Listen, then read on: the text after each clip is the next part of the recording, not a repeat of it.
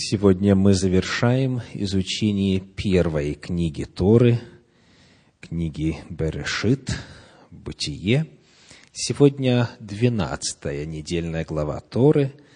Начинается она в двадцать восьмом стихе сорок седьмой главы книги Бытие и заканчивается последним двадцать шестым стихом пятидесятой главы книги Бытие. Бытие 47, 20-50, 26. Сегодня мы рассмотрим с вами благословения, которые озвучил патриарх Иаков перед своей кончиной своим сыновьям. Материал этот довольно объемный – Потому сегодня мы сможем рассмотреть только лишь первые четыре благословения.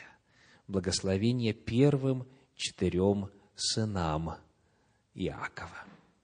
Итак, книга Бытие, 49 глава, в начале стихи 1, 2 и 28. 1, 2 и 28. «И призвал Иаков сыновей своих и сказал, «Соберитесь, и я возвещу вам, что будет с вами в грядущие дни. Сойдитесь и послушайте, сыны Иакова, послушайте Израиля, отца вашего. Вот все двенадцать колен Израилевых, и вот что сказал им отец их и благословил их, и дал им благословение каждому свое. Что сразу же мы узнаем на основании вот такого лишь простого прочтения трех стихов из 49 главы книги «Бытие» о природе благословения. Что оно представляет собою. Что рассказал Израиль своим детям? Будущее рассказал. Благословил их, и благословение это по своей природе есть пророчество предсказание. Исполнились ли эти двенадцать пророчеств? Исполнились в точности. Вот у нас первый урок.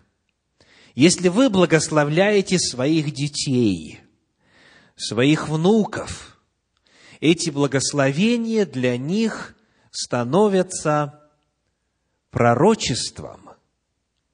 Эти благословения сбудутся, потому что у благословения есть сила менять обстоятельства жизни. С равной же силой, как утверждает Священное Писание, действуют и антонимы благословений проклятия. Проклятия, которые родители произносят на своих детей. Всевозможные интересные, унизительные эпитеты, которыми они их награждают, также в жизни детей исполнятся.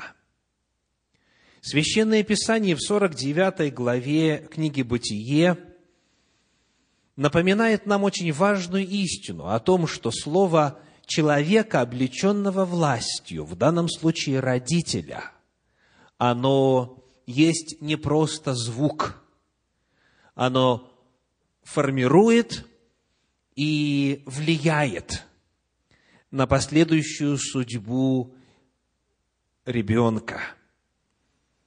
Конечно, кто-то может сказать, ну это ведь патриарх – ну это ведь пророк. Откуда известно, что он пророк? Говорит ли Библия где-нибудь о том, что он пророк? Вот Авраама Тора называет пророком в 20 главе книги Бытие. Сказано, что он пророк. А сказано ли это в отношении Иакова? Нигде. Почему же многие думают, что он пророк? Потому что его благословения исполнились. Не кажется ли вам перевернутая логика, при которой люди говорят, поскольку его слова исполнились, следовательно, он был пророком? Нет, ничего подобного. Каждый из вас, родителей, есть пророк. Применительно к вашим детям, к вашим потомкам. И вы пророчествуете о них либо доброе, либо злое. Родительское слово в силу их статуса в иерархии власти во Вселенной сбудется в жизни их детей. Поначалу мы даже и не знаем в начале 49 главы, что Иаков здесь произносит благословение. Он говорит, сойдитесь и послушайте, я возвещу вам, что будет с вами в грядущие дни. И потом только, вот когда уже все эти пророческие слова заканчиваются, в 28 стихе мы узнаем, что оказывается это было благословение. Итак, первое, что очень важно знать, благословение имеет в себе пророческую силу. И об этом Священное Писание говорит неоднократно. Как проклятие, так и благословение, произнесенное человеком, облеченным властью, для его подчиненных, являются пророчеством. Ну что ж, давайте рассмотрим первое из них. 49 глава, стихи 3 и 4. Бытие, 49 глава, стихи 3 и 4. Рувим, первенец мой, ты крепость моя и начаток силы моей, верх достоинства и верх могущества. Третий стих говорит. Первенец в действительности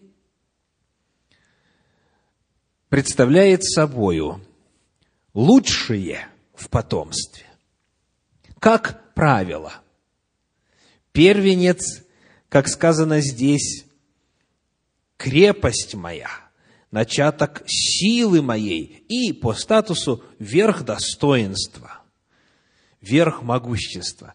То есть Рувиму повезло, представляете, родиться в патриаршей семье, да еще и первенцем. Это огромное благословение просто по самому факту рождения. Он ничем это благословение не заработал. Вот он первенец, и все. Первородный, потому что первым родился. И вот четвертый стих. Появляется страшное слово. Но. Ты первенец и наделен особыми свойствами, особыми качествами, но. И вот но. Ты бушевал, как вода. Не будешь преимуществовать ибо ты взошел на ложе отца твоего. Ты осквернил постель мою, взошел.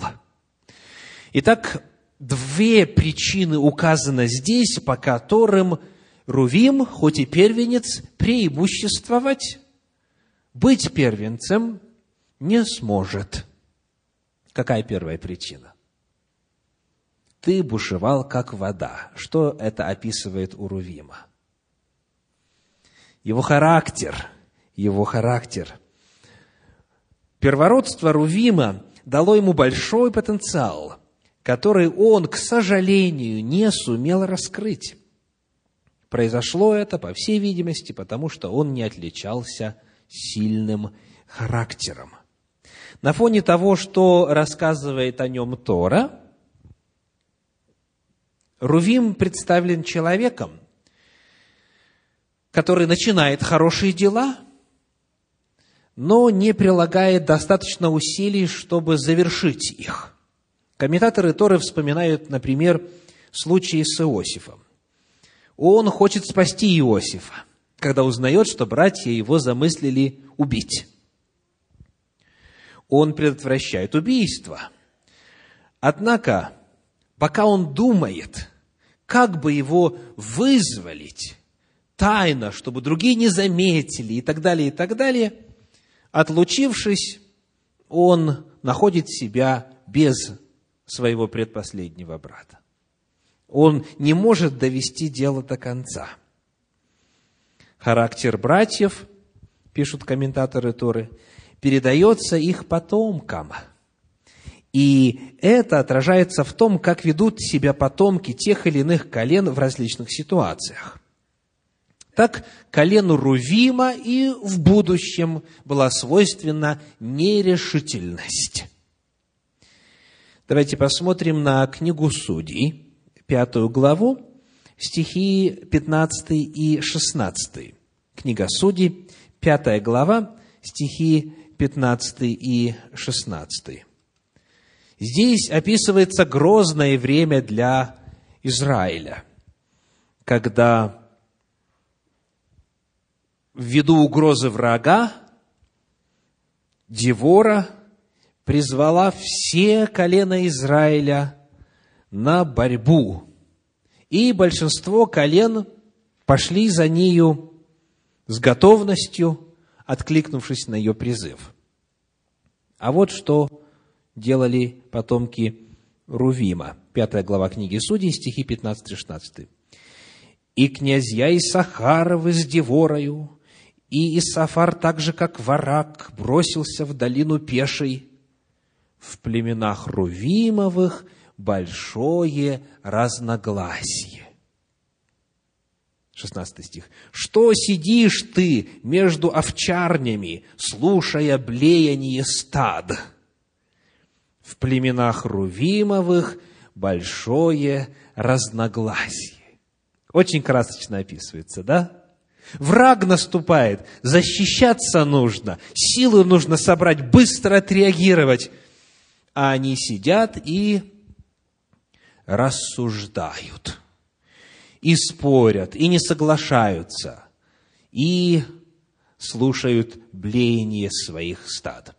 То есть, вот эта черта, вот это горячность характера. Ты бушевал, как вода, но отсутствие вот такой вот стойкости, отсутствие принципиальности, отсутствие решимости, неспособность довести дело до конца является первой причиной, по которой Рувим теряет право первородство и, соответственно, лидерство. Не будешь преимуществовать, говорит отец. Какова вторая причина?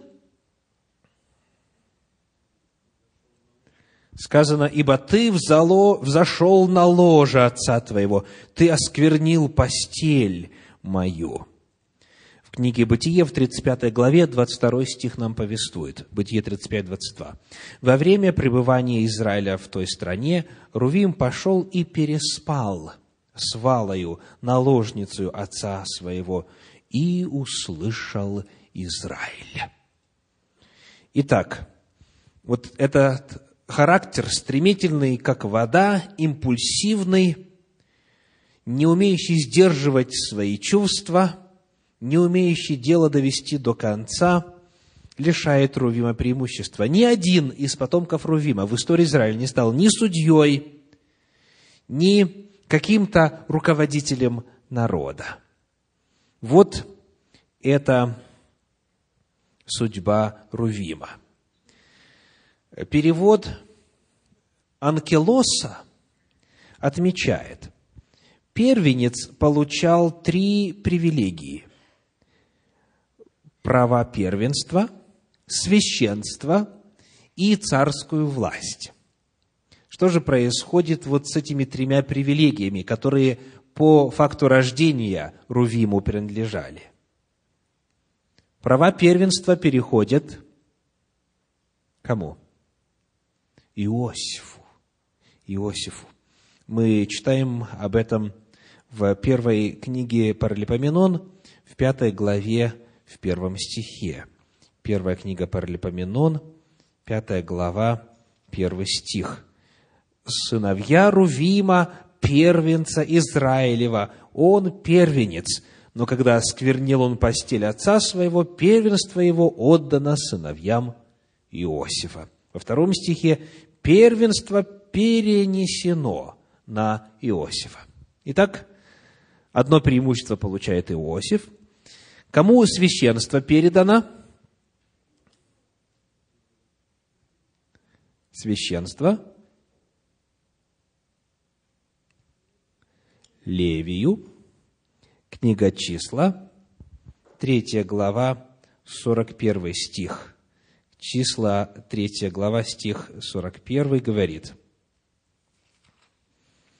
и возьми левитов для меня, я Господь, вместо всех первенцев из сынов Израиля, а скот левитов вместо всего первородного скота сынов Израиля. Колено Левия было посвящено на служение священникам. А царская власть кому? Иуде, колену Иуды. Книга Бытие, 49 глава, стих 8. «Иуда, тебя восхвалят братья твои, рука твоя на хребте врагов твоих, поклонятся тебе сыны отца твоего». Итак, вот эти три преимущества, которые принадлежали первенцу в одном лице. Во-первых, первенство – права первенца, то есть что касается имущества, двойная доля, затем священство и царская власть, они разделяются среди других сынов патриарха. Чему нас учит история Рувима?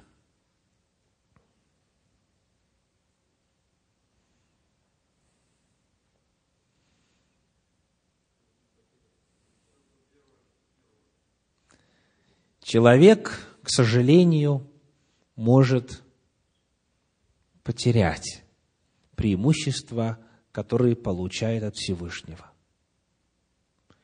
То есть, если Всевышний принимает решение о благословении кого-либо, благословение это не является автоматическим, оно не является безусловным, оно зависит от достоинства личности. Многие, многие Господом предназначены для великих дел, но никогда их не совершат. И благословение Божье не получат. Потому что либо они воспитали характер свой, либо совершили прямые грехи, которые лишают Божьего благословения, и таким образом, к сожалению, к сожалению, проживают жизнь весьма посредственно. Итак, вот это первый сын, Рувим. Идем дальше. 49 глава книги «Бытие», стихи с 5 по 7. Бытие, 49 глава, стихи с 5 по 7. Симеон и Левий – братья, орудия жестокости, мечи их – в совет их да не внидит душа моя, и к собранию их да не приобщится слава моя. Ибо они во гневе своем убили мужа, и по прихоти своей перерезали жилы тельца. Проклят гнев их, ибо жесток, и ярость их, ибо свирепа. Разделю их в Иакове и рассею их в Израиле. Итак, вот еще два сына. Они идут вместе в этом благословении. Сказано, что Симеон и Левий братья. А разве не все они братья? Все двенадцать братья. Они братья еще и в особом смысле, потому что двенадцать сыновей произошли от четырех женщин. А Симеон и Левий оба были детьми Лии, старшей сестры. То есть они братья и по отцу, и по матери, но также и Рувим, также и Иуда. Так? В каком смысле они братья? Почему Тора их объединяет? Комментаторы говорят так. Симеон и Левий – это люди с похожими характерами. Они братья, потому что они одинаковы. Они братья, потому что весьма схожи. Вот что пишет Раши на эту тему. Они братья в заговоре против Сихема, и мы эту историю сейчас чуть больше вспомним, и против Иосифа. Еще раз, Раши считает, что они братья, то есть они едины, схожи в заговоре против Сихема и против Иосифа. Ну, давайте разберемся, что значит против Сихема, что там произошло. Книга «Бытие», 34 глава. Бытие, 34 глава. Стих 24 и 25 и 26. Бытие, 34 глава, стихи с 24 по 26. «И послушались Емора и Сихема, сына его, все выходящие из ворот города его, и обрезан был весь мужеский пол, все выходящие из ворот города его. На третий день, когда они были в болезни, два сына Иакова, Симеон и Левий, братья Динины, взяли каждый свой меч и напали на город и умертвили весь мужеский пол. И самого Емора и Сихема, сына его, убили мечом, и взяли Дину из дома Сихемова и вышли. Итак, именно вот эти два сына, Симеон и Левий, они вероломно убили людей, находившихся в болезни, людей, которые заключили завет, они совершили обрезание по условию, которое, которое было представлено сыновьями Иакова. Это понятно. А как же они, братья, то есть едины а, в заговоре против Иосифа? Вот что пишет Раши. В 37 главе книги «Бытие» в стихах 19 и 20 сказано, «И сказали они друг другу», буквально каждый брату своему, «и сказали каждый брату своему, и ныне пойдем и убьем его».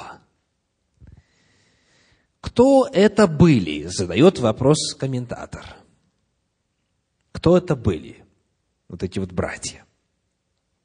Если скажешь, что это Рувим или Иуда, то ведь они не соглашались убить его. Рувим сказал, не убьем, бросил в ров. Иуда сказал, что пользы в крови лучше продадим. Да, то есть эти отпадают. Дальше. Если скажешь, что это сыновья служанок, Дан, Нефалим, Гад или Асир – то ведь их ненависть к Иосифу не была столь велика. Ибо сказано в 37 главе книги «Бытие», во втором стихе, Иосиф 17 лет пас скот вместе с братьями своими, будучи отроком, с сыновьями Валы и сыновьями Зелф. То есть они вместе, упоминаются они в одной группе, они вместе пасли. Потому Раши и их тоже отметает. Дальше он говорит, из Сахары Завулон не стали бы говорить так в присутствии старших братьев. То есть от них, как младших, разделенных значительным возрастом, инициатива не могла бы исходить. Значит, ими могут быть только Симеон и Левий, которых отец называет братьями. Что Симеон был зачинщиком, мы уже знаем из наших предыдущих встреч в этом годичном цикле чтения Торы. Потому что именно Симеона Иосиф оставил в темнице в качестве залога, когда братья пошли привести Вениамина. И с ним, оказывается, был еще и Левий. Итак, они схожи. Вот есть две истории в Торе, которые показывают их единство характера, единство цели, единство устремленности. И патриарх говорит, проклят гнев их, ибо жесток. Вроде бы мы с вами изучаем что? Благословение. А тут вдруг проклят звучит. Перед нами здесь еще один чрезвычайно важный урок. Скажите, проклял ли патриарх своих сыновей? Нет, не проклят. Тора говорит, проклят гнев их и ярость их. Он не проклинает их. Вот здесь Тора преподает нам очень важный урок того, как следует относиться к грешникам. Скажите, если человек совершает какой-то грех, как к нему начинают относиться? То есть, зло, причиненное им, оно вдруг персонифицируется в личности этого человека. И эта тенденция сплошь и рядом. Даже если мы отойдем немножечко от темы зла, возьмем, например, в качестве иллюстрации тему болезней. Человек больной язвой желудка, как называется в народе? Язвенник. А зависимый от никотина – курильщик – больной алкоголизмом, алкоголик. Видите, что происходит? Одно из измерений человека, оно экстраполируется на всю личность. Язвенник, понимаете? Грешник, блудник и так далее. То есть очень часто в отношении к людям их грехи распространяются на них самих и становятся качественной, определяющей их характеристикой в мировоззрении окружающих. Это категорически неправильно. Это недопустимо. Это человек больной язвы желудка. Это человек совершивший блуд, это человек, допустивший грех. Грех проклят. Блуд должен быть осужден, а человек должен по-прежнему быть любим. Чувствуете разницу? Тора учит нас разделять грех и того, кто осуществил этот грех. Или, как некто сказал, мы должны любить грешника, но ненавидеть его грех. Правильнее было бы сказать, любить согрешившего, но ненавидеть содеянный им грех. Итак, Патриарх не проклинает Симеона и Левия, хотя они на самом деле грешны. Он проклинает их грех. Вот здесь вот, когда патриарх высказывает свое отношение к тому, что произошло тогда в Сихеме, когда были убиты ничего не подозревавшие люди, крайне важно – как пишет исследователь Гирш, что в этот момент, когда закладываются основы еврейской нации, то есть когда патриарх отходит к отцам своим и благословляет преемников своих патриархов, в этот момент проклинается любое проявление силы, идущее вразрез со справедливостью и моралью, даже если эта сила направлена на достижение всеобщего блага. Все другие государства и народы, пишет он дальше, усвоили как принцип, что любое действие является законным, если оно служит интересам государства. Коварство и насилие, которые подвергались бы осуждению и наказанию, если бы к ним прибегли с целью личной выгоды, награждаются лаврами и гражданскими почестями, когда их используют для того, что называется благом государства – Другие нации утверждают, что принципы морали применимы только в личных отношениях, а в политике и дипломатии признается единственный закон – интересы нации.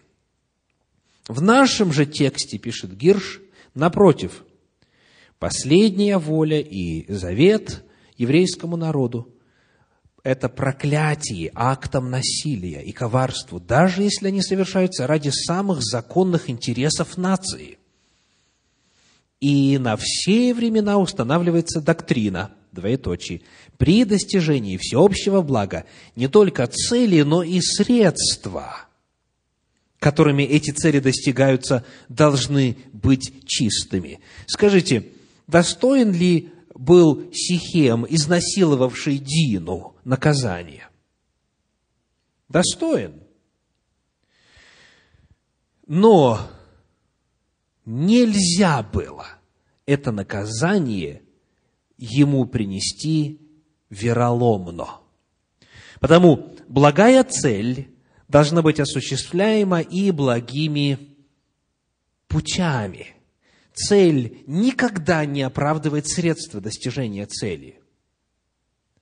Вот еще один очень важный урок Торы сегодня.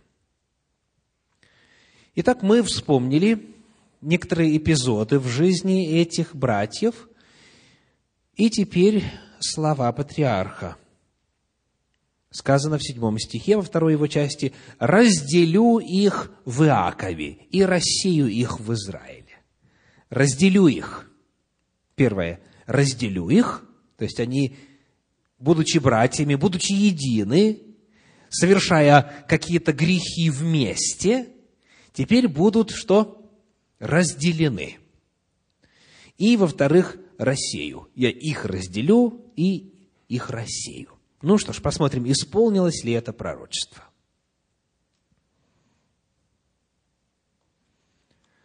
Вначале по поводу Симеона. Давайте прочитаем. В книге «Числа» в первой главе стихи 22 и 23 Затем в 26 главе стих 14. Что мы этим достигнем? Значит, в первой главе сделана перепись израильского народа тогда, когда они вышли из Египта. Первая глава книги «Числа». Стихи 22 и 23 указывают число, численность колена Симеона. А затем в конце путешествия снова была сделана перепись и в 26 главе 14 стихе снова указывается численность колена Симеона. Читаем в начале первую главу. «Сынов Симеона по родам их, по племенам их, по семействам их, по числу имен поголовно, всех мужеского пола от 20 лет и выше всех годных для войны, и численно в колене Симеоновом 59 тысяч 300. Ну, округляя, 60 тысяч мужчин в возрасте от 20 лет до 60. Это в начале этого периода. Теперь читаем 26 главу книги числа, 14 стих. «Вот поколение Симеоновы, 22 200». Представляете? Втрое снизилась численность. Втрое снизилась численность. Еще один интересный факт. Когда Моисей благословляет Израиля перед своей кончиной, что записано в 33 главе книги Второзакония. Текст этого благословения также весьма красноречиво свидетельствует о статусе колена Симеона. 33 глава, 1 стих. «Вот благословение, которым Моисей, человек Божий, благословил сынов Израилевых перед смертью своею». Успели открыть? 33 глава книги Второзакония. Шестой стих. «Да живет Рувим, и да не умирает, и да не будет малочислен». Седьмой стих. «Но об Иуде сказал сие». Восьмой стих. «И о Левии сказал». Двенадцатый. «О Вениамине сказал». Тринадцатый. «Об Иосифе сказал». 18. О Завулоне сказал. 20. О Гаде сказал. 21, вернее, 22. О Дане сказал. 23. О Нефалиме сказал. 24. О Басире сказал. О ком не сказал? О Симеоне не сказал. Представляете, то есть вот к тому моменту, когда уже народ Божий должен был входить в Ханаан, благословение на Симеона вообще отсутствует. То есть настолько э, это колено стало незначительным, и роль их в истории Израиля практически сведена к нулю. Более того, давайте посмотрим, где же они жили. Книга Иисуса Навина, 19 глава, стихи с 1 по 9. Иисуса Навина, 19 глава, стихи с 1 по 9.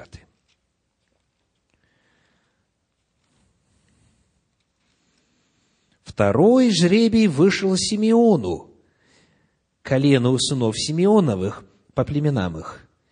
И был удел их среди удела сынов Иудиных. Представляете? Удел их среди удела сынов Иудиных.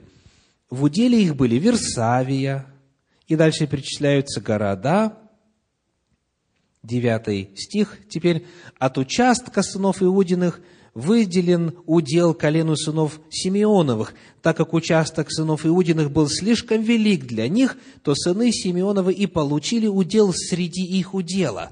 Но удел этот не был вот такой, как, скажем, а, ограниченный какой-то кусок земли, пусть и небольшой.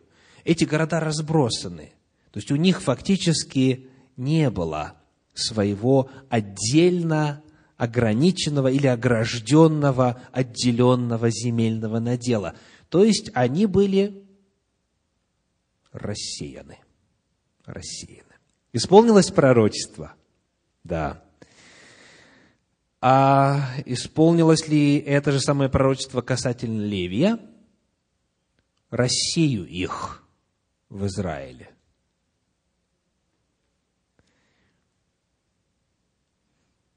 Представители колена Левия, ввиду совершаемого ими служения, были расселены по всей территории Израиля. В книге «Числа» описывается, что им было дано 48 городов по всей территории Израиля. В каждом из колен, в зависимости от его численности, они получили свои города. Итак, и Симеон был рассеян, и Левий был рассеян. Но есть ли разница между этими двумя рассеяниями? Разница большая. Разница большая. Симеон даже не удостоился благословения от Моисея перед его кончиной, а Левий в результате его выбора быть близким Господу – в результате того, что все сыны Левия встали на сторону Бога в истории с поклонением золотому тельцу, колено Левия все целиком было назначено священниками служителями Божьими, левитами. И потому они были рассеяны среди всех сынов Израиля, но, как говорят комментаторы, ему дано рассеяние почетное. И здесь перед нами еще один очень важный урок. Казалось бы, они братья, они едины по характеру, проделки совместные делали, грешили вместе и так далее. Но Господь их разделил, разъединил. И когда это произошло, когда вот взаимное дурное влияние окончилось, тогда Левий стал делать правильный выбор. И смотрите, пророчество не было изменено. И тот рассеян был, и тот рассеян был. Но по природе своей эти рассеяния совершенно разные. Отсюда очень-очень важный вывод. Божье Слово, даже какое-то, казалось бы, негативное Божье определение можно превратить в благословение. От человека зависит. Вновь повторяется здесь очень важный принцип. И благословения, и проклятия по своей природе обусловлены. Ну и последний, четвертый сын, которого благословил Иаков, последний в нашем исследовании, это кто? Это Иуда. 49 глава книги «Бытие», стихи с 8 по 12. Бытие, 49 глава, стихи с 8 по 12. «Иуда, тебя восхвалят братья твои, рука твоя на хребте врагов твоих, поклонятся тебе сыны отца твоего». Вот это восьмой стих. Само имя Иуда, Егуда, в оригинале, означает хвала Господу, хвала Егове или сущему. Так? Егуда, Егуда – это хвала Господу. И здесь в оригинале перед нами игра слов. Тебя, восхваляющего Бога, восхвалят братья твои. То есть восхваляющего восхвалят каков человек по природе, такой к нему будет и, соответственно, отношение. Дальше сказано в девятом стихе, «Молодой лев Иуда, с добычи сын мой поднимается. Преклонился он лег, как лев и как львица. Кто поднимет его?» Итак, лев, лев. Мидраш говорит, что символом колена Иуды был лев, символ чего? Царского достоинства. Символ царского достоинства. И читаем дальше, десятый стих. «Не отойдет скиптор от Иуды, и законодатель от его, доколе не приидет примиритель, и ему покорность народов». Это очень интересный стих. Пока не приедет примиритель. Кто такой примиритель? В оригинале словом «примиритель» переведено древнееврейское слово «шило». «Шило». Производное от глагола «шала» – быть спокойным, быть мирным. Вот как это слово истолковывается иудейскими комментариями.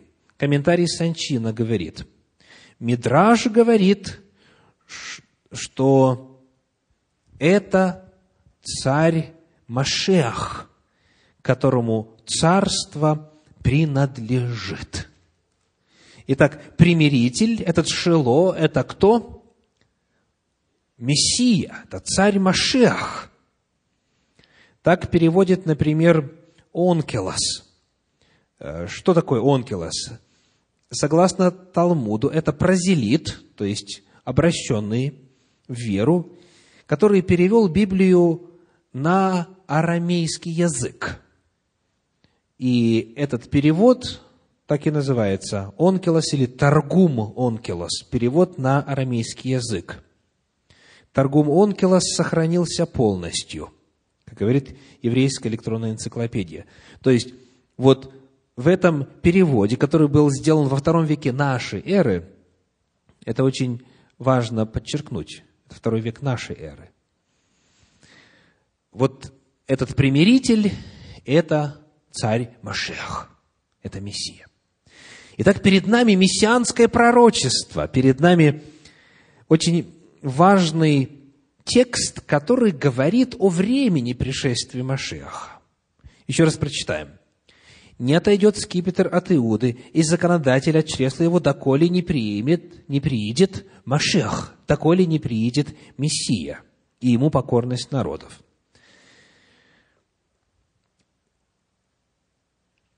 Почему здесь Мессия назван примирителем?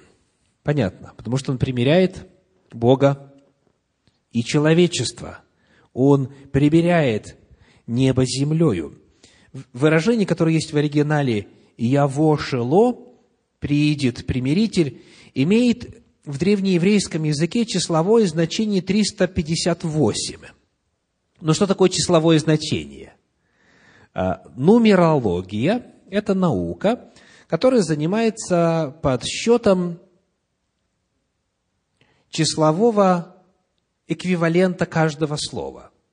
То есть, в древних алфавитах часть букв выделялась и использовалась в качестве также и цифр.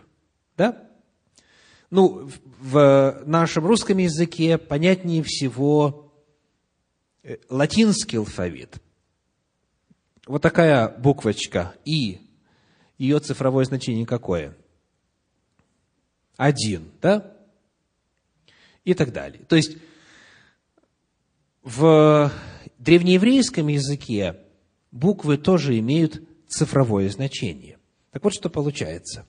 Вот эта фраза «Яво шело» приидет примиритель, имеет в древнееврейском языке числовое значение 358.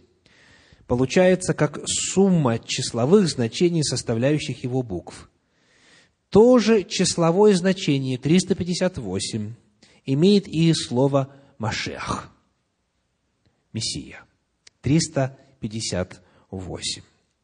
Пророчество говорит, что не отойдет скипетр от Иуды и законодатель от чресла его, то есть царь, царь из иудейского колена будет править, и полномочный законодательный совет в Иудее будет действовать, доколе не приидет примиритель, то есть Мессия. Ну что ж, давайте проследим историю. Со времен Давида в Иерусалиме правили иудейские цари, да, из колена Иуды. Затем они попали в Вавилонский плен. Но там в Вавилонском плену иудейский царь продолжал жить. И, кстати, царь к нему милостиво относился и так далее. После Вавилонского плена вот тот самый Зарававель, который был правителем во времена восстановления храма и так далее, он является царским потомком. Он стал правителем Иудеи – принимая участие в построении второго храма. Это прямой потомок Давида. Когда же в Иудее перестали править иудейские цари? Вот что пишет исследователь Щедровицкий. Только в сороковом году до нашей эры римские власти назначили царем Иудеи Ирода, который был этнически идумеем. Он воцарился в Иерусалиме в 37 году до нашей эры. Будучи потомком Исава, а не Иакова, Ирод, иначе еще называемый Иродом Великим, свидетельствовал своим воцарением о том, что отошел скипетр от Иуды. Это был царь над Иудеей, но не иудей по происхождению. И те, кто помнил пророчество Иакова, стали тогда ожидать появления Мессии, который родился в Вифлееме Иудейском, когда? В дни Ирода. Евангелие от Матфея, 2 глава, 1 стих. Итак, Машех должен прийти тогда, когда скипетр отойдет. Или, как только отойдет, придет Мессия. Так и произошло. Мессия пришел в первом веке нашей эры. Он пришел тогда, когда царствовал первый царь не Иудей. Пророчество исполнилось в точности. В одиннадцатом стихе 49 главы книги Бытия сказано, «Он привязывает к виноградной лозе осленка своего и к лозе лучшего винограда сына ослицы своей». Когда Иисус Христос входил в Иерусалим, то Он во исполнении данного пророчества воссел на осленка.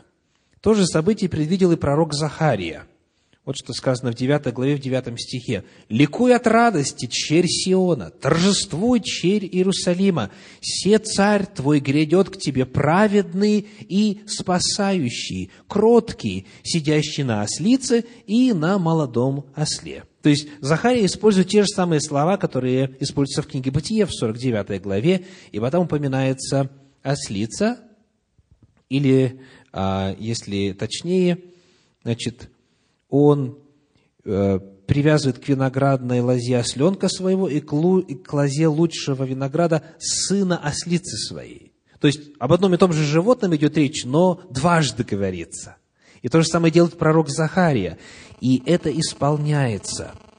Кроткого царя, примирителя, который въезжает в Иерусалим на осленке, увидел перед смертью праотец Иаков. Очень интересно, что иудейские комментаторы с этим согласны. Ну, с чем согласны? С тем, что Машех въедет на осле. Вот что пишет Гирш. Вот так Иаков видит Машиаха. Каким он представляется патриарху? Иаков видит Спасителя человечества, победителя народов, который едет верхом не на боевом коне, а на осле.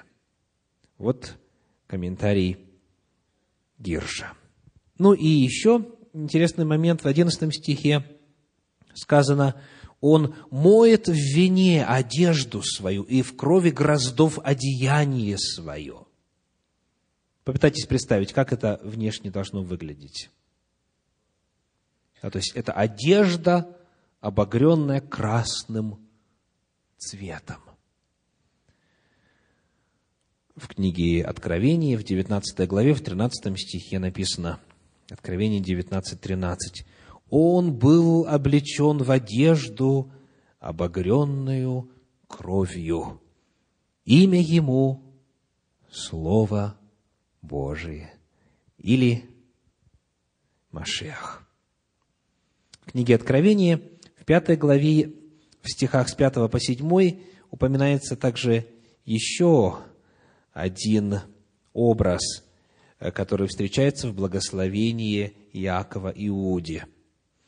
Книга Откровения, 5 глава, стихи с 5 по 7. «И один из старцев сказал мне, не плачь, вот лев от колена Иудина, корень Давидов, победил и может раскрыть сию книгу и снять семь печати ее». Кто победил? Лев от колена Иудина – и я взглянул, и вот посреди престола и четырех животных, и посреди старцев стоял агнец, как бы закланный, имеющий семь рогов и семь очей, которые суть семь духов Божьих, посланных во всю землю. И он пришел и взял книгу из десницы сидящего на престоле. То есть, в пророчестве патриарха предсказано и время, и способ появления, а также и смерть Машеха, смерть примирителя. Вот некоторые главные измерения значения четырех благословений, оставленных патриархом Иаковом. Давайте напомним некоторые главные уроки. Благословение по своей природе является чем? Пророчеством. Желаете, чтобы ваши дети преуспевали, чтобы были умными, красивыми, добрыми. Благословляйте их сими самыми словами. Так их и называйте, так о них и говорите. Второй очень важный урок. Благословение, к сожалению, можно потерять. Рувим первенец, начаток, преимущества. Все это, к сожалению, не стало реальностью из-за выбора самого человека. Печальный опыт Рувима учит нас пользоваться нашими преимуществами, помнить, что статус никогда не заменит суть. Третий урок. Недостатки – врожденные ли, унаследованные или приобретенные, можно преодолеть. Этому учит нас опыт кого? Левия, опыт Левия. Да, он был рассеян, но каким образом, и с какой целью, и в каком статусе? Четвертый, чрезвычайно важный урок – библейские пророчества исполняются с точностью. Ну и самое радостное, конечно, сегодня, это то, что Машех уже пришел. Вне всякого сомнения. Машех уже пришел в точном соответствии с этим и с многими другими пророчествами, как Торы, так и всего Танаха. Аминь.